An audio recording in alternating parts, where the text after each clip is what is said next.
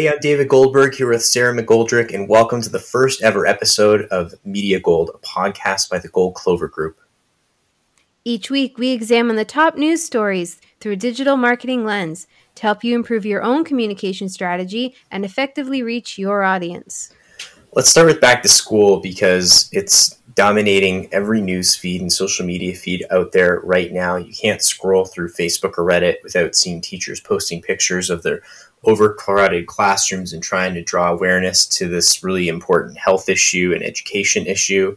Um, you're hearing things every day kind of spiraling out of control, more parents wanting to keep their kids in online learning last minute, pushing start dates of school back, um, not being able to find enough bus drivers to even get the kids to school in the first place. Um, you know, one post that really stood out with me that I saw on Twitter this week was from a teacher. His name is James Griffith and he wrote posted a picture of all his desks crowded together in his classroom. He wrote i managed to squeeze in 34 desks. There's no distancing. There's no way it's up to fire code but ford nation and stephen lecce say we have the best plan in the country and the lowest class sizes. Hashtag fire lecce obviously a very politically charged uh, statement they're trying to make there. And i would say that um, you know the loudest voices tend to be some of the most negative ones that news outlets are picking up on. So there's a lot of great teachers out there, but I would argue that these teachers that are posting these really negative things, it's actually can be kind of an ineffective strategy because people are aware of these issues. Um, you know, they're aware of the parameters that teachers are dealing with, the overcrowding in classrooms, and it makes it impossible to physically distance um, with that two meter measurement that's been you know drilled into our brains since day one of the pandemic. Yeah, I agree, and I think the uh, the problem too is the direction of the communication is very confusing to both the students and the parents. No one really knows who they're supposed to be listening to. Who is the the guiding the guiding light in this case? Are we getting direction from the health officials? Are we getting direction from the government? Are we getting direction from the school boards? And in reality, in most cases, this is very top down. So the health officials are telling the government to tell the school boards, the school boards are telling the parents. But every day we get a new update, a new, you know, media event, and parents are are watching these and are just so confused because the clear communication is is is not happening. Yeah, and I think it's also a question of what platform you're using to talk to people on. Uh, you know, I've talked to one teacher who says that parents love engagement on social media and in most cases prefer to get those communications there. But is it fair to say that every official communication should come through a Facebook post as opposed to an email from, say, the school principal? So you're right. There's a lot of different information coming from a lot of different sources on a lot of different platforms. So I and guess I what the uh, the school boards have to be cognizant of the fact that you know they're pushing online learning, which is is we saw during the pandemic itself, when everyone was in lockdown, that uh, it, it does work, but a lot of students don't have access to those social media tools, uh, those you know online tools. So there needs to be a multi-pronged approach to how they're communicating with students. And it needs to be very clear that that message is reaching the parents it's reaching the students and that there's no confusion.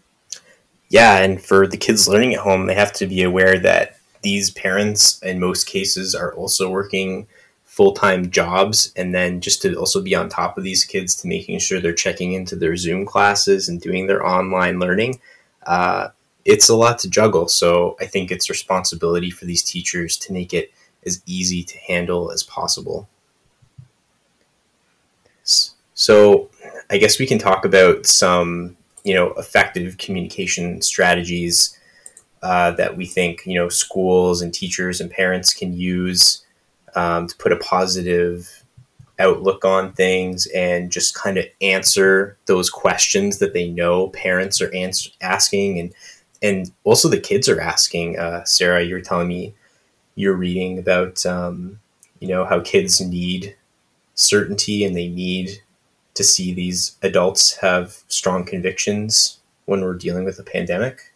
Yeah, I saw a, recent study where um, they talked about how, in times of confusion and stress, which COVID absolutely is for everybody, uh, children look to someone who is who's demonstrating clarity, who's demonstrating calmness, and then they feel calm. If parents and teachers and officials are you know all getting wound up and you know you can't blame them everybody is stressed out but if if that's the face you're putting on this situation the children are watching and they're looking to us to lead by example to be their guide through all of this and we need to put on a, a calm concise clear um, face and message so that everybody understands what role they need to be playing right now in the back to school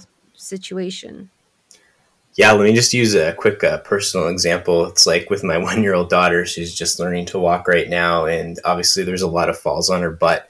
And if she falls on her butt, she always, you know, looks around for a second to see how we react before she reacts and if we're all like freaking out and worried about her, then she'll start bawling even though she's not hurt. But if we just say, "Oh, you're fine. Get up. You're good." And then she just laughs it off and she's on her way. So, got to lead by example. Exactly. So, I think it's really important that as this goes on and it sounds like this is this is going to be the new norm as they keep saying, that we need to work together as parents, as teachers, as family members, as grandparents, as officials to to understand what each of our roles are and create a scenario where everyone understands what's going on and is getting the message in the right way.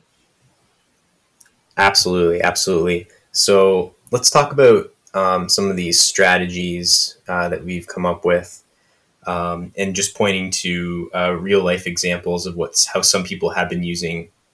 Uh, first of all, social media to encourage kids and parents that things are going to be okay. Um, you know, I saw this one video for kindergartners that the teacher did. So, you know, usually you would have the days where the kids come in and they meet the teacher, but they're not necessarily doing that right now. So the teacher did was she made her Facebook video that the kid could watch at home with the parent, and she said, "Hi, I'm your teacher for the year, Mrs. Whatever." And you know, this is what I look like with a mask on, and this is what I look like with a mask off. So you don't want to be scared. And this is what your classroom looks like if you ever do come in during the year. Um, so just trying to give those virtual tours and virtual introductions as much as possible just puts a, a human face on a teacher, even though you're in a virtual situation. And I and I don't blame the teachers either for uh, showing images of what their classrooms look like. You you said earlier that you know teachers are posting pictures. They've got 34 desks in a classroom where everyone is supposed to be six feet apart, and I think it's important that the teachers use whatever tools are available to them to show the public what the situation is because again the public is getting mixed messages as well they want to support teachers they want to support the kids and they want to support um, the government during this time um, no matter what stripe you are. And if they're getting you know messages from the teacher saying hey something's not right here from a health perspective. We're really worried that your kids aren't aren't going to be taken care of in the best way then they need to put that out there because it's very easy for governments to you know do the the dog and pony show and say hey everything's fine. But that's very scripted. We've both worked in journalism. We know a lot of things are staged. It's all made to look very nice. And sometimes the reality just isn't there. So the teachers using their social media platforms to get that message out there you know that my classroom may not be as safe as as you would like it to be um, or as safe as the lcbo exactly um, then then that's a good thing as long as they do it in a in a calm and very matter of fact way um, so that teachers parents government officials and the media itself who then take these messages and, and put them out there to a broader audience are all are all on the same page are all seeing the same thing and not getting mixed messages. So the teacher puts that picture out there, my classroom's not the way it should be. The parents go, "Hey, local school board, local officials, something needs to change."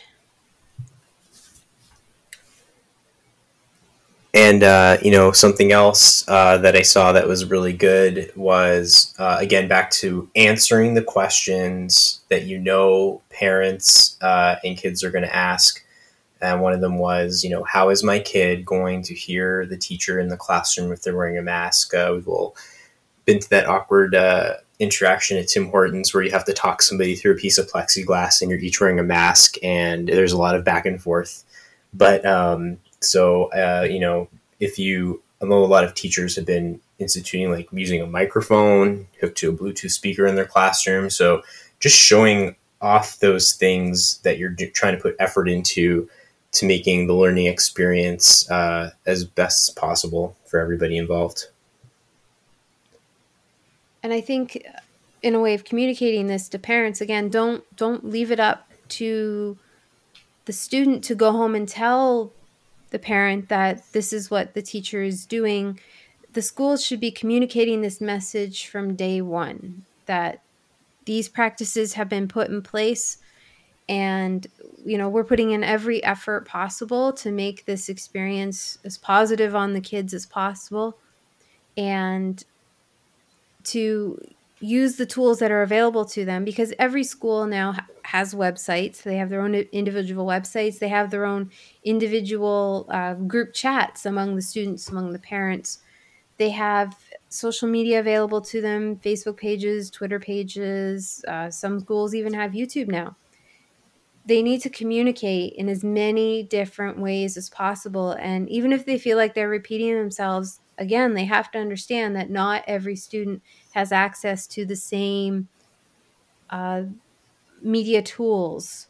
So, not every student has access to Facebook, not every student has access to YouTube, not every student has access to email. So, in some cases, they're going to have to go back to old fashioned printed newsletters that we used to get as kids.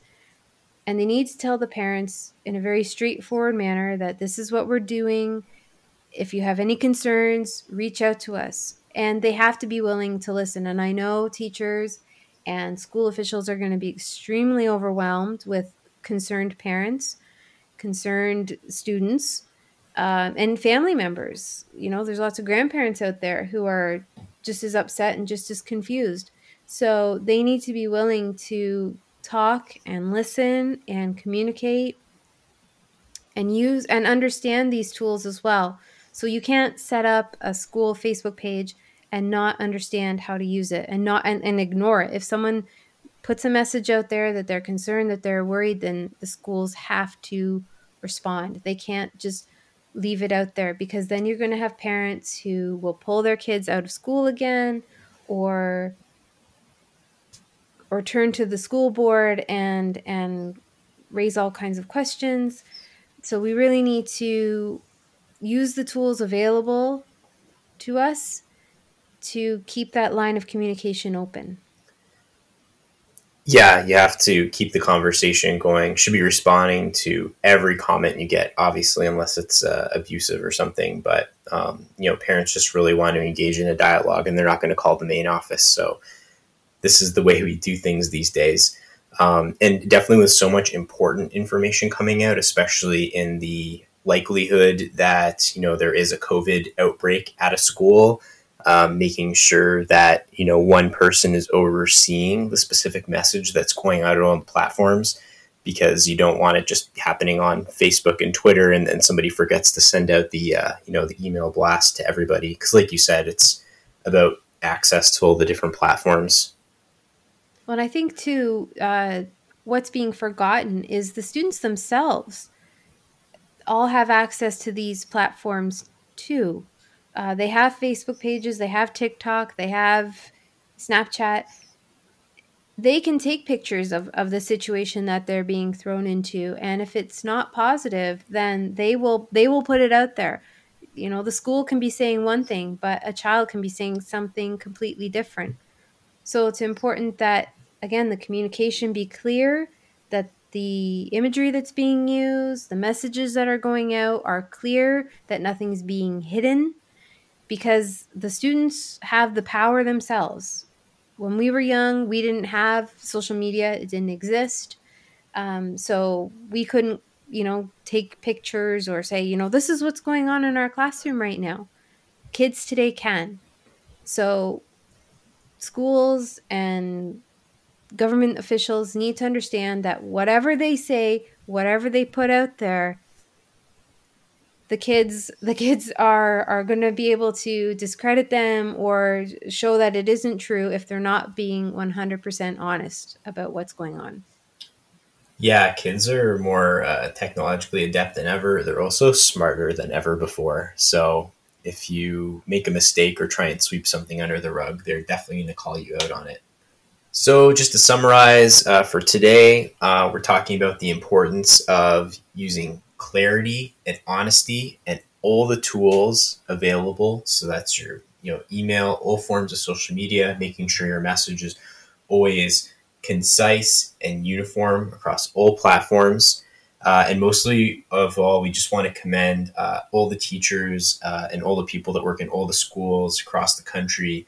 Uh, you know, you're doing an amazing job uh, the last six months and even heading into this new school year.